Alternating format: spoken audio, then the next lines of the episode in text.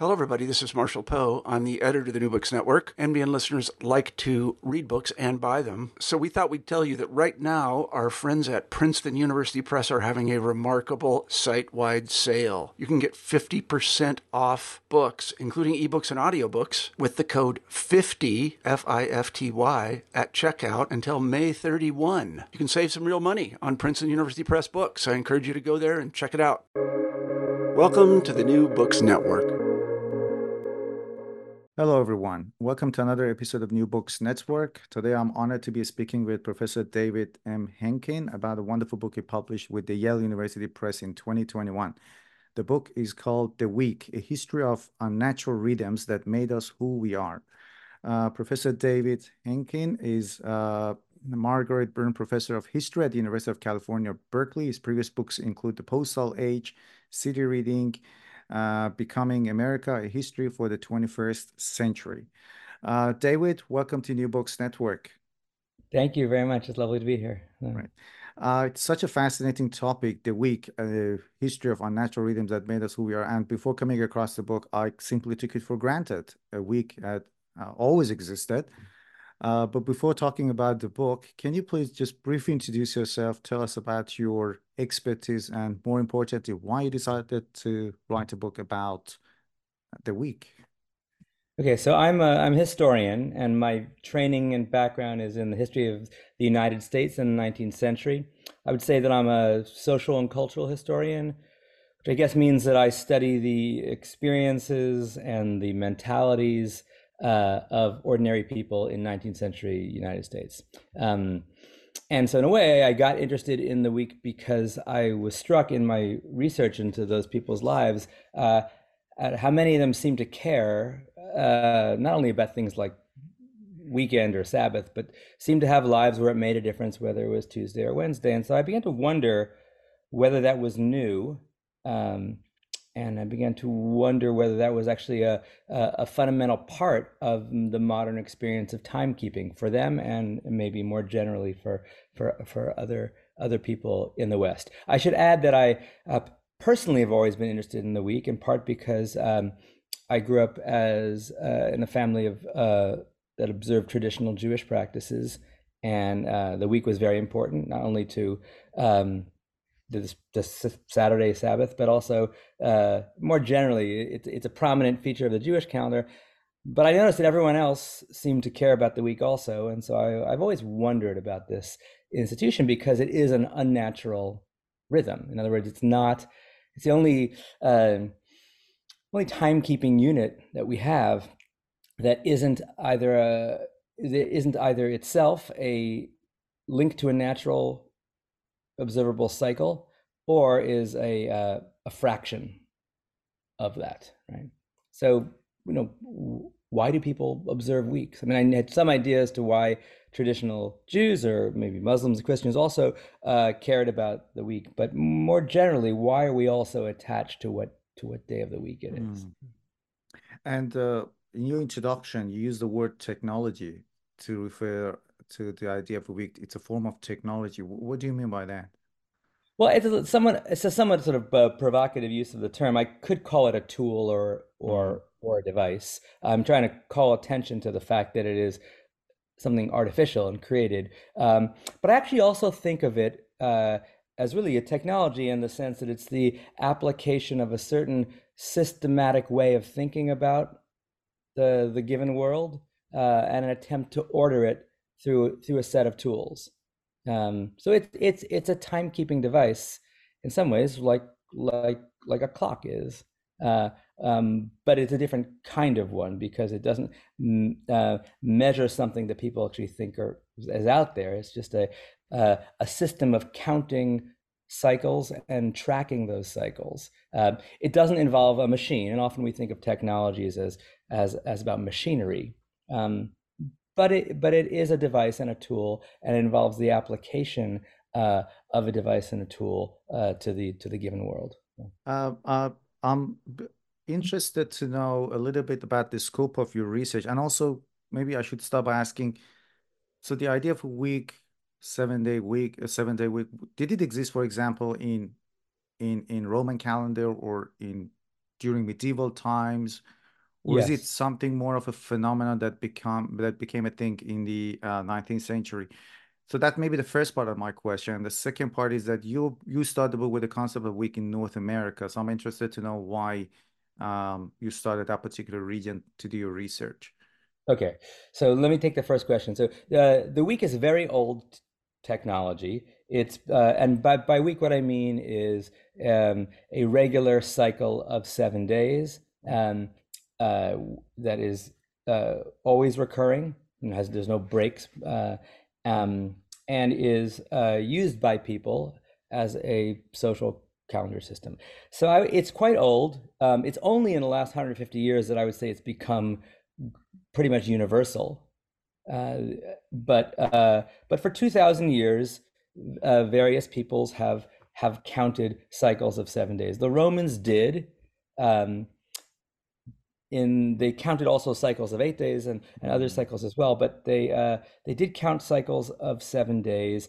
It wasn't such a meaningful social calendar. In other words, uh, things nothing happened on every Tuesday. Uh, they did count it, um, as Tuesday, or they they connected it with the planet Mars, which is the origin of of the word Tuesday, and for example, most Yeah. Indo, most but not all Indo Indo European languages. Uh, but they did count it, so that seems like a week. Um, and and we know that Jews counted a week also uh, and observed a Sabbath week. Mm. Um, and in the Roman Empire, those two those two sort of weekly uh, calendars, which essentially had separate origins, um, converged and then through Christianity spread to significant parts of the Mediterranean world, um, and then later to the Americas and through from Islam to into places like like like West Africa, uh, and then through imperialism to many parts of the world, and then global capitalism to all parts of of, of, of of the world. So people have observed weeks for two for for for two thousand years. So um, and in some ways that's a little bit misleading because then we assume that the week does the same thing in every society and whatever the week did for romans or for jews in the roman empire it must be the thing that it does for people you know in, in australia in, uh, in in the 20th century or 21st century and and that's not necessarily true. So i'm looking at the 19th century because i think that is when the week began to assume uh, a new function in addition to the the old functions and my book is a little bit about that new Mm. function um, now, as to why I locate it in North America, uh, really the reason is I felt like I can only figure out for 19th century North America uh, whether and to what extent ordinary people cared about the week, um, because that's the only society in which I have enough of a background in uh, in in the lives of ordinary people to be able to to test to test such a claim. So in a way, I'm saying this happened in North America, and it could well have happened, and probably did to some extent, in many other urbanized, industrializing societies in the 19th in, in the 19th century. But I'm not in, a, in a position to sort of prove that from from scratch. But there are a couple other reasons. One um, has to do with going back from 19th century America, which is that uh, the United States in the early 19th century was a much more week-oriented society than, for example, Europe at the time. Uh, it was a society where the weekly rhythms were more conspicuous uh, uh, relative to the Gregorian calendar, relative to months and dates, than they were, say, in places like France or or or or, or, Germany. So it seemed likely that, that the United States would be an early, uh, an, a, a good early test case of how this transition took place. And then at the other end, at the other end of the 19th century, the United States plays an outsized role um, through global capitalism in in spreading the week. So it, it makes some sense in, for two different reasons to think of the United States as a possible vanguard for the new uses of the week that I'm interested in. But again, I I, I uh, it's it's really that I I think I can kind of prove it for you know ordinary people and living in the USA in the 1830s or 40s and and and I, I can't do that um, say for for for England though uh, you do see some parallel developments there. Right? And uh, you, you talk about the influence of several uh, astronomical models, also religious traditions, but we'll talk about religious traditions a little bit later in the interview. So I'm interested to know the influence or the impact of astronomical or numerological models on the concept of week. How did it change the way people perceive the idea of a week? Okay, so the first interesting thing to that we want to point out is that uh, the idea of a Sabbath week, we call it a, a Dominical model of the week, where there are six ordinary days, or maybe five, but let's say six ordinary days and then one special day, is really different from uh, the Roman astrological week, which associated each day with a different planet or a different god. Um, and didn't elevate one day above all others and didn't homogenize six days and treat them all, all all the same. Uh, that conception, the astrological conception of the week, tended not toward thinking about uh, separating work from leisure or separating sacred from profane time, but instead suggested that every day has a distinctive character. And typically, societies that have had calendars that assigned distinctive character to each day uh, engaged in the the thing that I, we call hemerology, which is the tracking of um, fortunate and unfortunate days. You know, good days to get married.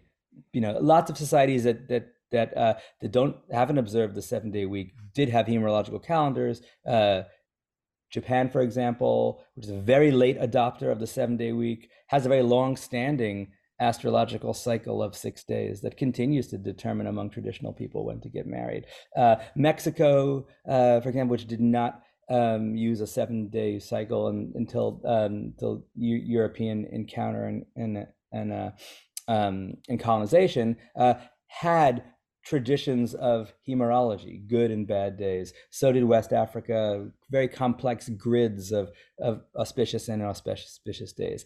So I think that the fact that the week through the Roman calendar has that heritage um, uh, shapes shapes the modern week, though it's it's a much older and I think in some ways a diminishing uh, feature of the, the modern week for us for most people in the 21st century is not a grid of lucky and unlucky days. For the people that I studied in 19th century America, it still was that. I mean, both Europeans and Africans uh, um, brought to uh, North America traditions uh, that attach days of the week to to omens, uh, due to you know ill omens and and and and good omens, and you see it a lot. I mean, it's preserved a little bit in folklore about lucky and unlucky days to get married, you know, or you know Wednesday's child, that kind of stuff. There are lucky and unlucky days to cut your nails or to or to sneeze. Um, but probably the the biggest uh, uh, evidence of it in 19th century America was the idea that Friday was a bad luck day.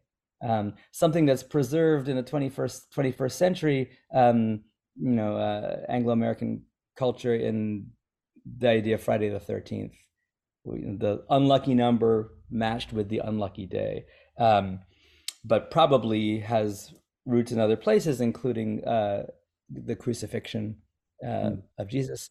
Um, but in any case, uh, uh, lots of different kinds of people in 19th century America would refer to the uh, problem of Friday. A mm. bad luck day to, to be born, a bad luck day to get married, an inauspicious day to embark on a voyage or, or to initiate a business project. Right. Mm. It's an interesting point you brought up because in my culture, you know, in Islamic Canada, there are a couple of months that you won't get married because they are they're kind of religious, they have religious significant significance. And I don't remember what day I got married myself. I'm kind of curious now to go back and look.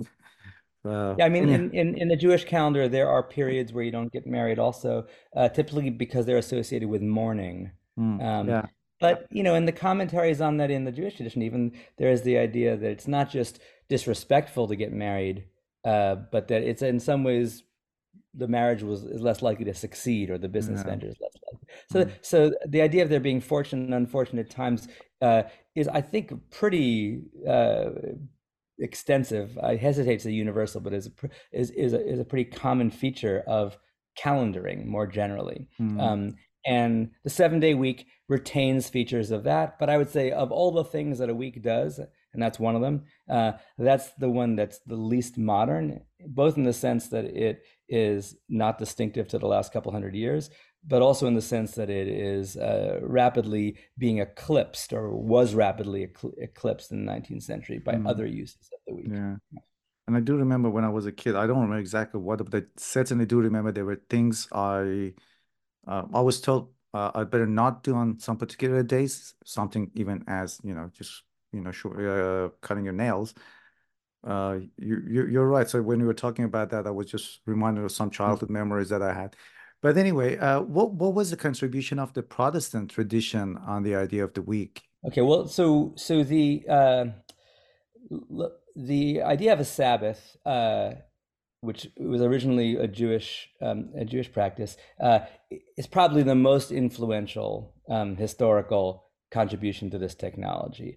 And um, and I'll say in a, in a moment why what's specifically Protestant, but broadly speaking, uh, Judaism, Christianity, and to a lesser extent Islam, only because um, Islam has a, a, dominical week in the sense that there's one day, Friday, that is um, set aside from all the others, uh, primarily for things like like prayer.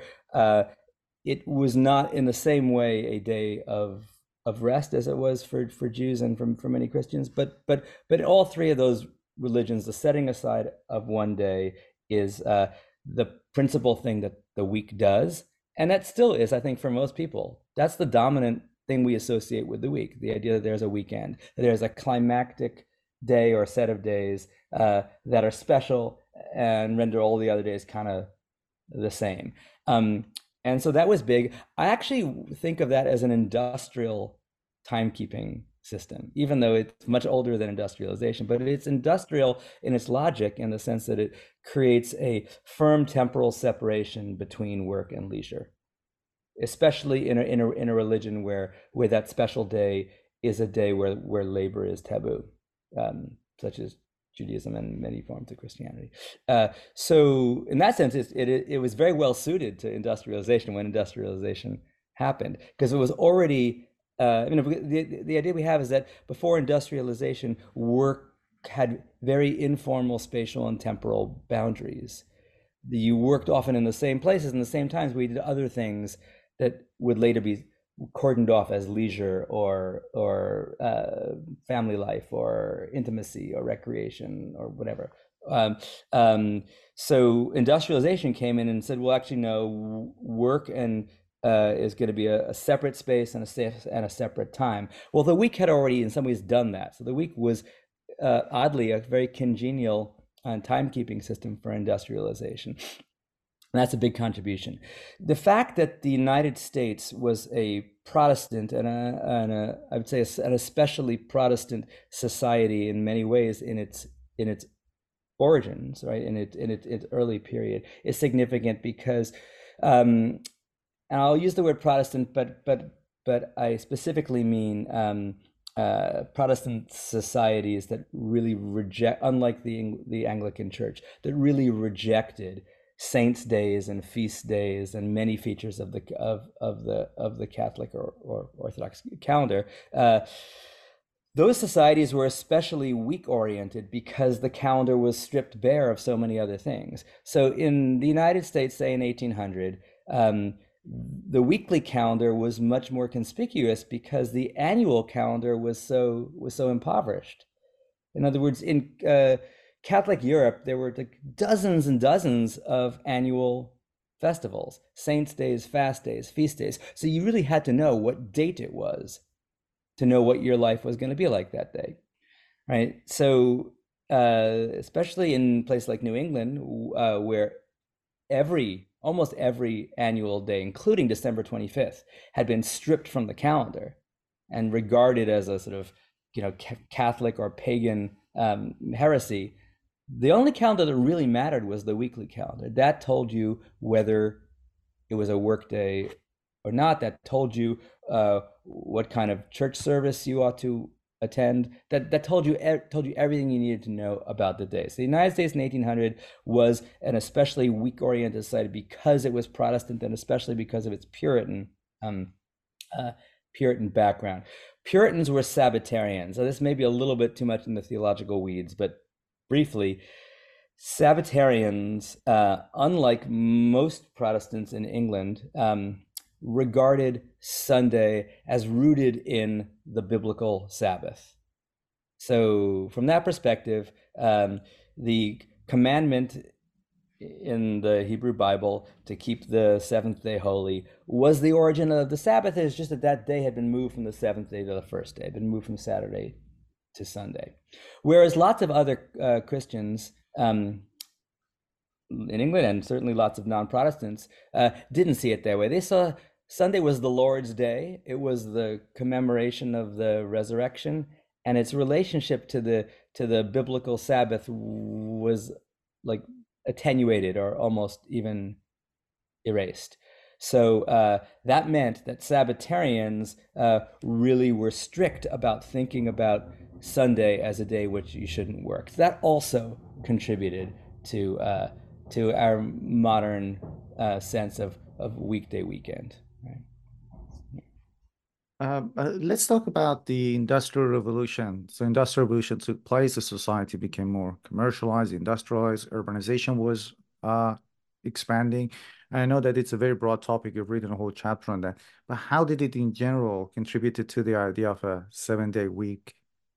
Okay, so the seven day week is in place, and mm. industrialization mm. did two different kinds of things. Industrialization eh, of production, which is usually what, what we mean by that term, I think really just hardened the the borders between weekday and weekend. So it sort of doubled down on on the Jewish and Christian idea of a Sabbath uh, by um, well like I said, making making much clearer what time is work time, what time is leisure time. So, to give one classic example, uh, Monday in uh, pre-industrial Britain and to some extent pre-industrial America as well was inf- an informal workday, often referred to typically by employers as Saint Monday or Blue Monday, a day where where workers wouldn't show up or would show up drunk or would work at a more more leisurely pace. Uh, and industrialization sought to tighten the boundary between Sunday and Monday and make Monday a real workday, just like Tuesday, right?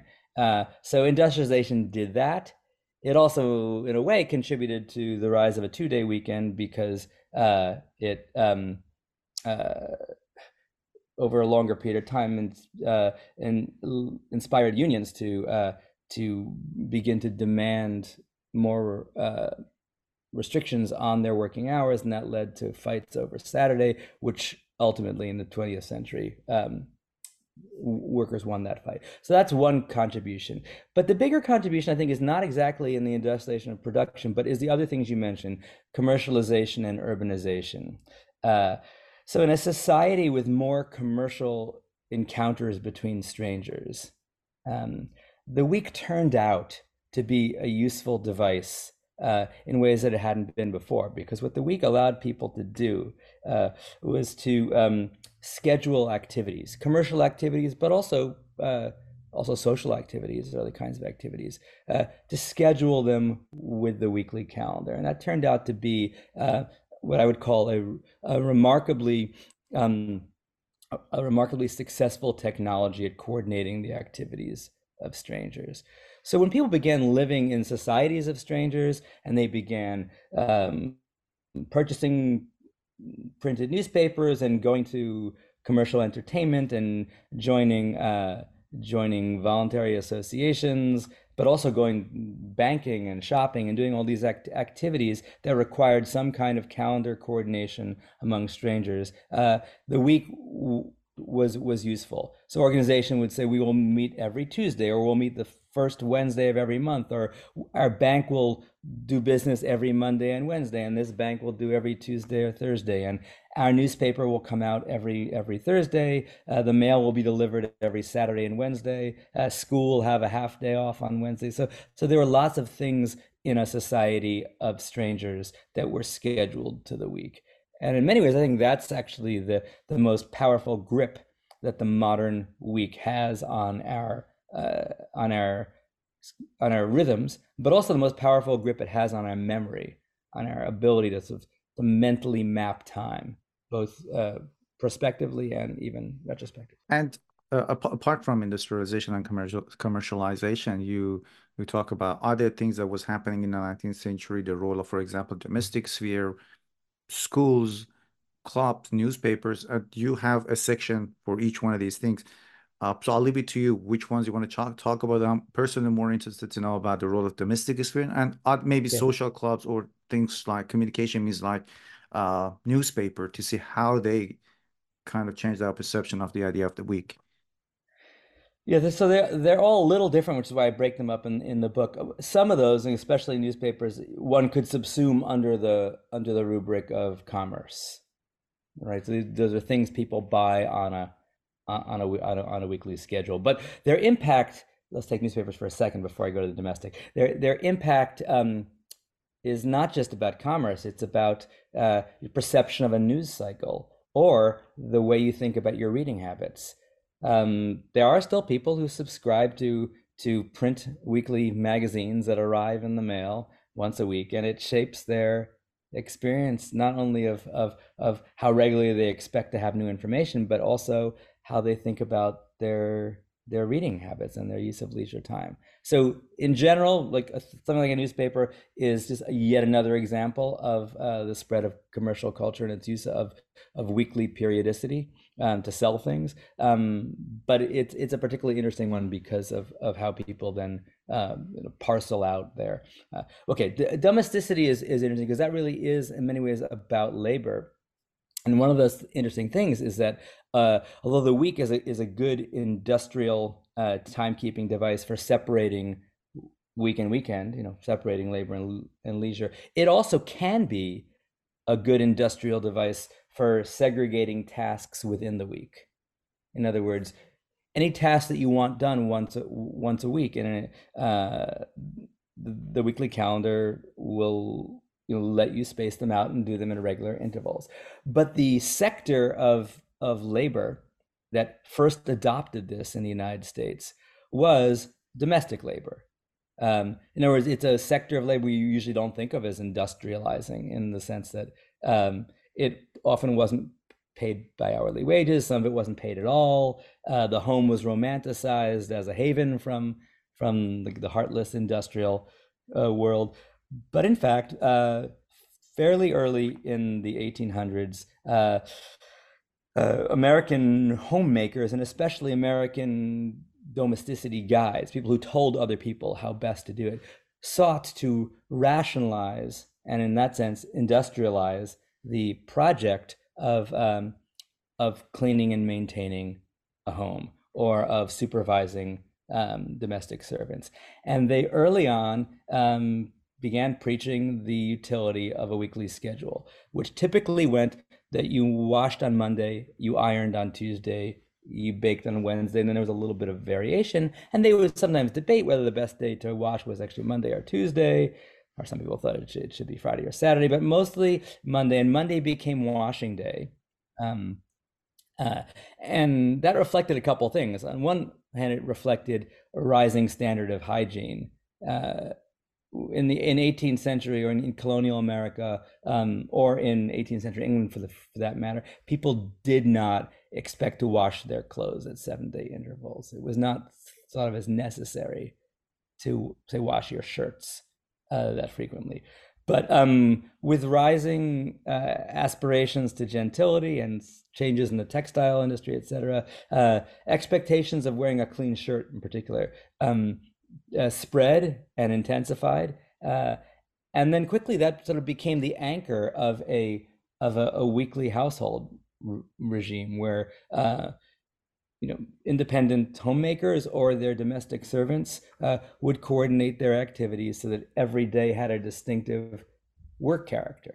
Um, and it really is at the vanguard of that. S- schools might be a second, uh, like a second sector, uh, where schools also, if you think of that as work, which I do, um, began uh, assigning particular classes or particular examinations or particular activities to different days of the week. Uh, but it was it was actually uh, women and children who I think were at the vanguard of of this use of of of, of the industrial week. Again, not to separate work days from rest days, uh, but to uh, determine the particular character of the individual workdays. And when I was reading your book, I was really amazed uh, and also uh, surprised because I didn't know that's also a valuable source that you could refer to. You choose diaries to investigate the change in people's habits uh, in response to this concept of the week. So I'm interested to know uh, why you chose that source or those sources, and also how how did people's habits change as as as a result of all these changes and the idea of the week? So diaries are, are I think, a, uh, a rich and complicated source. They do two things. One thing is um, uh, diary keeping became a uh, very popular activity. I mean, not just elite people began keeping diaries regularly in the 19th century, and they're very well preserved. Uh, people thought to keep them, and they wind up in in um, you know, historical societies and archives across across the country. So they really are the best uh, source we have for ordinary things, for things that people did uh, that seemed notable to them in the moment, but wouldn't show up, for example, in a memoir or you know or other kinds of historical records because i mean imagine i don't know if you keep a diary but if, if you did the thing that seems worth recording about your day today whether it be the weather or what happened at work or or how many hours uh, you, you, slept uh, is not anything you would recall let alone you know record uh, uh if you were writing about your life a year from now. So they're a great source in that way but in a way, they're also part of the story because the spread of diary keeping was also the spread of a certain kind of timekeeping. uh, using a diary um, is a little bit like using a clock uh, or any other kind of calendar. It's it's a way in which you you yourself keep track of time. So the fact that people began using diaries uh, uh, not only shows us what they were doing, but also shows us how they were thinking about time. Um, so, for example, um, I looked at diaries to determine whether people saw fit to write down what day of the week it was, right? I mean, that if they're using a blank book diary and they're just writing, uh, how do they identify the day? Do, do they just use the date? Do they just use the day of the week? Do they use both? Uh, so that's sort of interesting. Um, uh, if they do use the day, then you know it, at least that they know what day it is. Uh, and then the question is, are they correct? I spent a little bit of time looking at cases where the day and the date don't align, so you know that one of them is not right, and then you try to use internal evidence to figure out which is right. That tells you something. I mean, um, I'd say in the society that I live in, my guess is the one that you live in, in, in Melbourne also. We are much more confident and much more accurate in our um, in our sense of what day of the week it is than our sense of what date of the month it is. I don't know if I, I'll if I ask a classroom, and classroom is maybe a, a, a, sort of skewed example because classes tend to meet on a weekly schedule. Uh, how many of you are confident what day of day of the week it is? They haven't raised their hand. If I ask them, how many of you are confident what date of the month it is, and half of them won't, right? Mm-hmm. Unless it happens to be you know birthday or their rent is due or or there's something memorable uh, uh, about the date. Um, they'll have to think about it. Most of us often look at our phones or devices to see what date it is. We don't look at our phones or devices mm. to see what day of the week it is because uh, for many of us, unless we're retired or, or sick or something like that, um, or it's COVID, uh, um, many of us actually really need to know. And if you don't know what day of the week it, it is, or if you're wrong about it, mm. um, it can occasion often pretty uh, serious missed appointments, but also it's regarded as a as a symptom of of temporal disorientation. That's why we people got so upset about Blursday during the pandemic shutdown. Or What day is it? Mm. Uh, you know, you, we feel like we need to know. We need to, to and then also it's considered a, often a sign of cognitive decline. If you, anyway, that's uh, so um, so the diary kind of let me know a little bit about whether people cared and whether they knew what day of the week it is.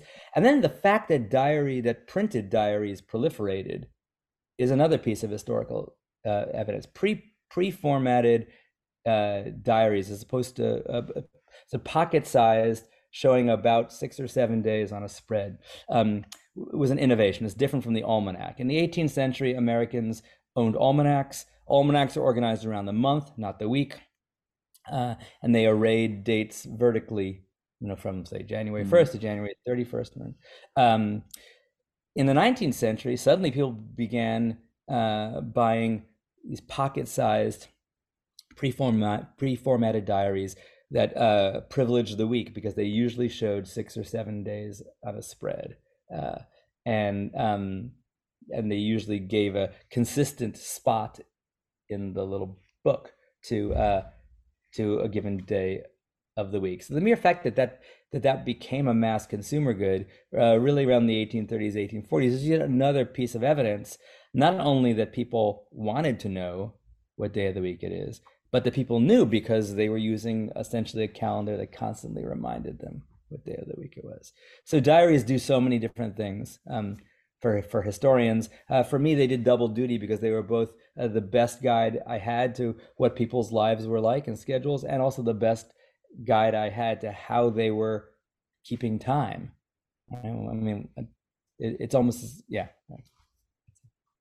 Uh, when you talk about the idea of losing track of the dates, maybe or sometimes even day, depending on um, depending on the circumstances. I, I, guess it's a perfect segue to my next question. But I do remember that during COVID curfew, uh, so I live in Melbourne and it had uh, one of the toughest curfews uh, compared to anywhere else in the world, like over 200 days, and there were months that we couldn't even uh, travel further than five kilometers away from our home. But anyway, I I I, I used to have that feel which you earlier talked about. So Friday has a feel, it has this affect, you know, it's the last day of the week. But that feel was completely gone because to me, for a few months, every day had the same feel. And I just knew that I had to, you know, uh, turn on my computer and start working. But uh, the weekends really didn't uh, weren't any different from the weekdays for me because I couldn't go anywhere and it was just simply being able to sleep more, which was getting monotonous. But anyway, so this idea of being conscious of the idea of time and the week. So you talk about the idea of flight of time, that becomes a thing maybe, but were people conscious of this idea of flight of time, that time is passing kind of quickly? How did it change with, with the consolidation of the idea of uh, the week?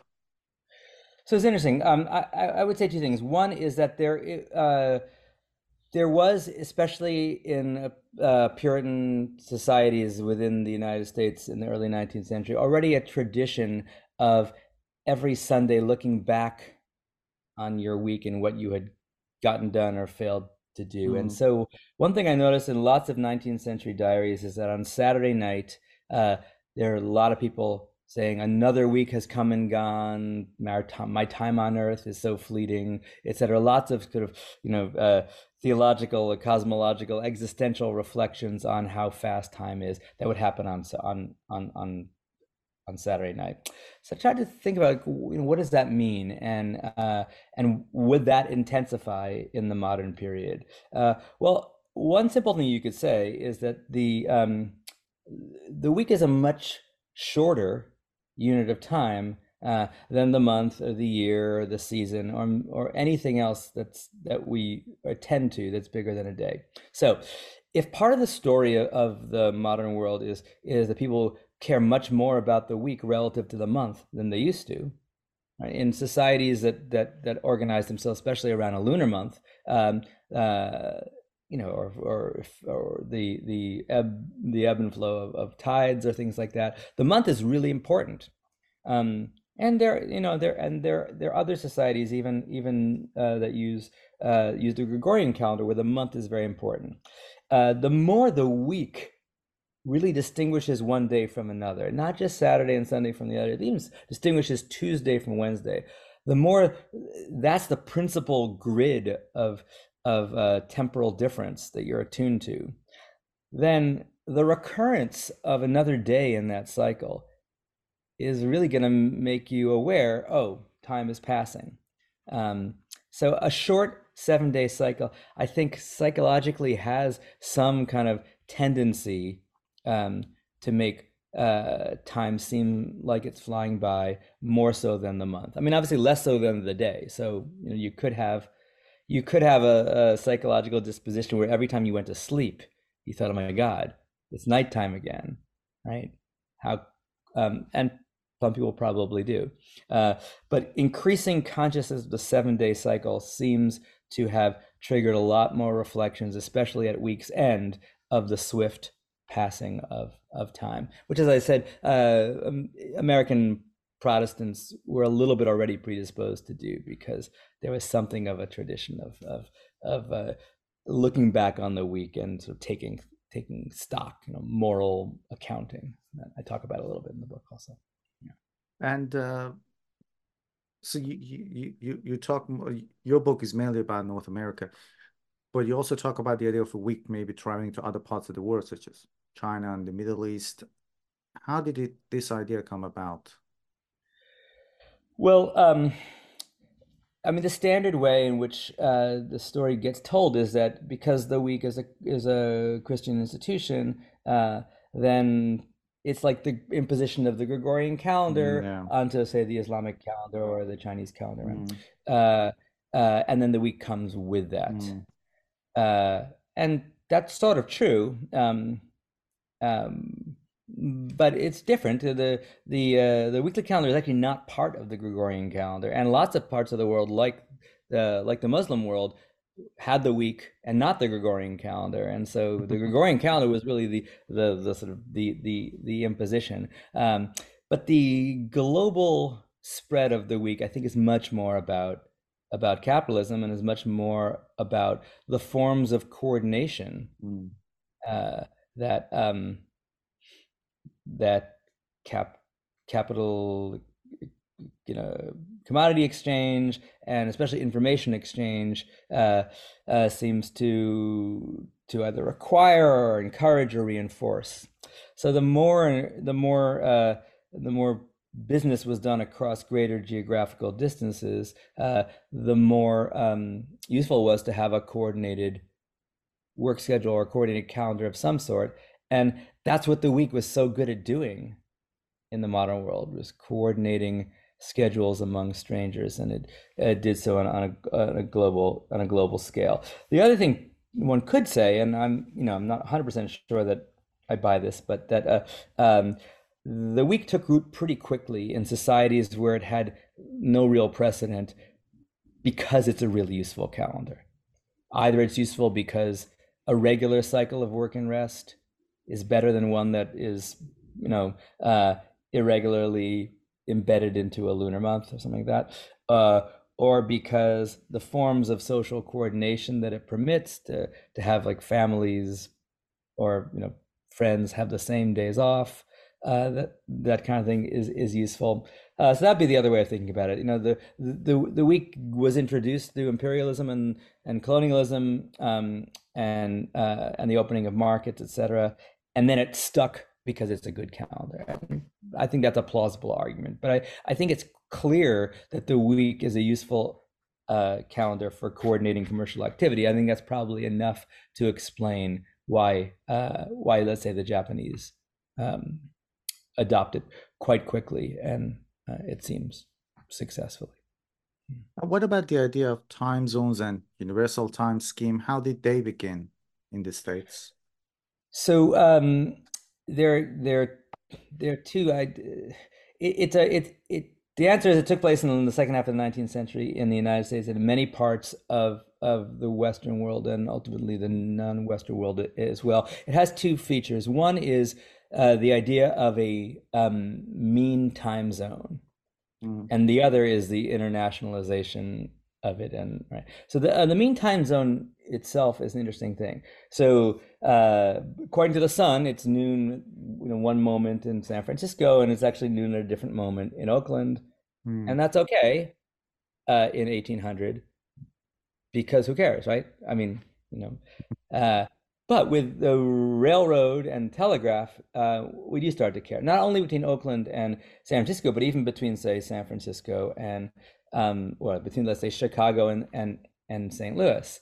Uh, differences in lo- longitude and and and and and and, and latitude uh, are significant there. And uh, if you want to do a commercial transaction, know what time it took place at, say for a commodity uh, commodity sale, or if you wanted to to time two railroads using the same tracks that don't collide with each other, you actually have to be on the same clock. So um, uh, railroads and uh, and boards of trade were really at the forefront of pushing for uh, some kind of standardization, so that Chicago and St. Louis would would be on the same clock. In order for them to do that, you have to decide whose clock dominates. So uh, the first move is take the biggest city in an area and say that everyone will uh, will uh, abide by its clock.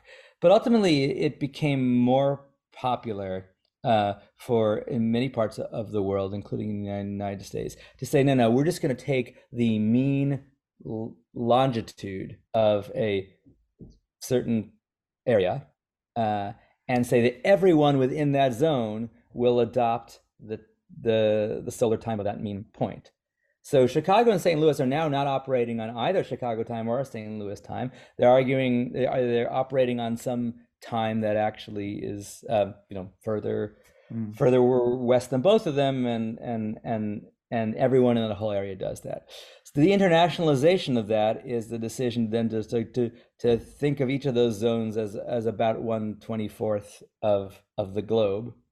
Uh, and then set a central point, which was set in Greenwich, England, uh, and and have all the zones somehow oriented around that, and then create a date line that's the that's antipodal to Greenwich, England, somewhere in the Pacific Ocean, uh, uh, where it won't really be confusing for um, uh, for a local population. Be put it in the ocean, uh, and and that process spread between 1884 and I'd say by 19 by 1917 1918 it's pretty much uh, uh, codified in law in um, in most parts of the world that there will be an international timekeeping system uh, and it's essentially the the the imposition of uh, of artificial time over real solar time in order to, to facilitate and coordinate uh, exchanges between strangers. Mm-hmm. And uh, one final question I have is more about modern times. Uh, for example, right now it's a public holiday here in Australia, but I'm talking to you, or I sometimes interview academics, you know, on Saturday or Sunday. I send emails. The idea of week uh, or time might have kind of changed because of the rise of the internet and digitalization. And there was this famous book some time ago, 24 7, if I'm not mistaken. Yeah, but anyway, what, what do you think the rise of this digitalization and the internet, how does, how do you think it has kind of affected maybe our temporal borders?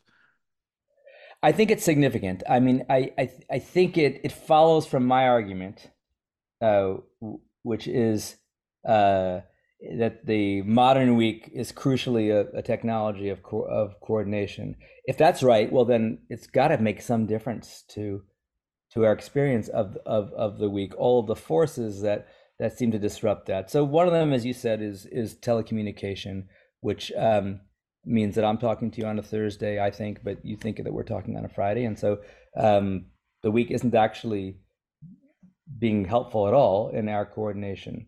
Um, that, that that's one thing. Um, telecommuting is another one, right? So uh, our experience of of days of the week as associated with places would seem to be disrupted if we actually are not always um, in the same place every day of the week, even if we're working at the same activity. That makes a difference. Uh, it changes commute patterns, which are also part of our sense of the week. M- most of us you know we, you you, uh, you think about about traffic uh, pedestrian traffic as well as bike traffic and certainly car traffic as connected to the week that's probably being disrupted um, here's another one uh, i'll give you two more examples i think are very important that we don't think so much about but uh, asynchronous entertainment you know especially for people uh, uh, who grew up in the last quarter of the 20th century um, the week was anchored very much by entertainment schedules you certain pro- programs appeared on certain days of the week, and that's what anchored your sense of place in the week. Uh, now, with the colossally important exception of um, spectator sports, uh, our commercial entertainment tends to be asynchronous. In other words, we stream uh, television programs um, whenever we want to we go to we see movies at odd times of the day or week. We don't like wait for the Wednesday matinee or for a Friday uh, premiere or things like that. Uh, so that ought to make a difference. And then the other th- the other thing that I think is actually sort of an uh, underrated significance is uh, electronic calendaring. Because one of the great things that the week did in the modern world is allowed us to to uh, sequester or regularize and also remember our appointments. You know, I know I, I'm if I'm going to have lunch with this person it's always going to be on a wednesday or uh, you know my uh, availability to see a client is always going to be on a, on a monday. Um, we needed that. We needed that both to, to figure out frequency and also to, to know when we were free and know when we're not free. Um, but if our electronic calendars can do all that for us without it without our even having to remember it. In other words, uh, you know, if you and I want, want want to make a set of lunch appointments, and our calendars can just without even our knowing or or our thinking about it, just populate and communicate. Uh, and then suddenly we have three or four lunches planned for the next few months, and they're on random days of, of, of the week or month, but our calendars can know that we're free. And then I don't even have to remember it. Just like, well, I mean, this is not actually true because I don't use an electronic calendar, but if I did, um, then I, I wouldn't need to know when when whether we were lunching on a Wednesday or a Thursday. I would just uh, every day look at my schedule and you know. Uh, so all of those things should actually uh, at, least attenuate the grip that the week has on us. Um, but on the other hand, uh, the week persists, and uh, there's very little um, interest in uh, abandoning it as a basis of scheduling for all kinds of other activities. Uh, and all attempts to do so, all historical attempts to reform or abolish the week um, in any way, um, ha- ha- have really failed. And the pandemic shutdown, which made us uh, uh, talk a lot about w- how we didn't know what day of the week it was when it probably shouldn't have mattered, uh, suggests that our, our mental maps of time are still so week oriented that it will take a lot more than the things that you and I just mentioned to dislodge us from from the week. Uh, that uh, even those of us who don't actually, you know, who, who lead the kind of 24 7 life that Jonathan Crary uh, um, described and disparaged in, in, in, in that book, you know, where commerce and labor a demand to be done at all times, and that's a serious and and and disturbing phenomenon. Even even those who those of us who live that way still want to hold on um, to the idea that that that it's Thursday uh, today or Friday for you. So um, if I learned anything from uh, reflecting on this question, as I have a, a lot since finishing the book, uh, it's that the week is remarkably easy uh, to entrench and remarkably difficult to uproot. Uh, so um, I, I, don't doubt that the things that we're talking about uh, make a difference. I just am not persuaded that they're really gonna get us to to care less about the week and more about some other kind of calendar system um, before we come to the end of the end of this interview, you you've written some really fascinating books, uh, and this book was published in 2021. So I'm wondering if there's any other project you're currently working on, any other books uh, we might expect sometime soon. Yeah, well, uh, I am uh, hopefully finishing soon a book about the history of baseball. Um, wow, completely different. Only, it is. The only connection is that it that uh, it is a book to, about something that essentially has its roots in 19th century mm-hmm. America.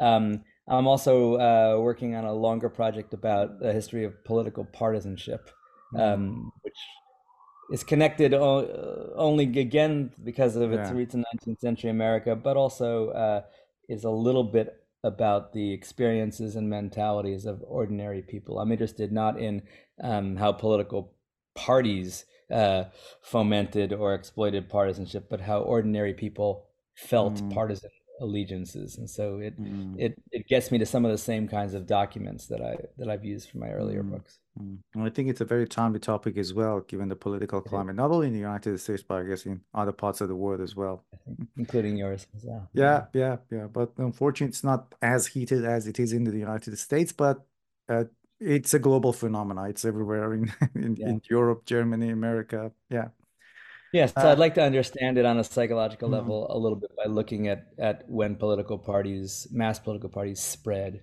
Uh, in mm. in the United States. Because I'm not a very athletic person, so I guess your second book is more aligned with my interests, and I'm, I'm keeping my eyes open. Hopefully, uh, yeah, we should be able to talk very soon about your new book when whenever it's out. David, thank, yeah. thank you very much for your time uh, to speak with us on New Books Network. Thank you for your questions. That was great. So.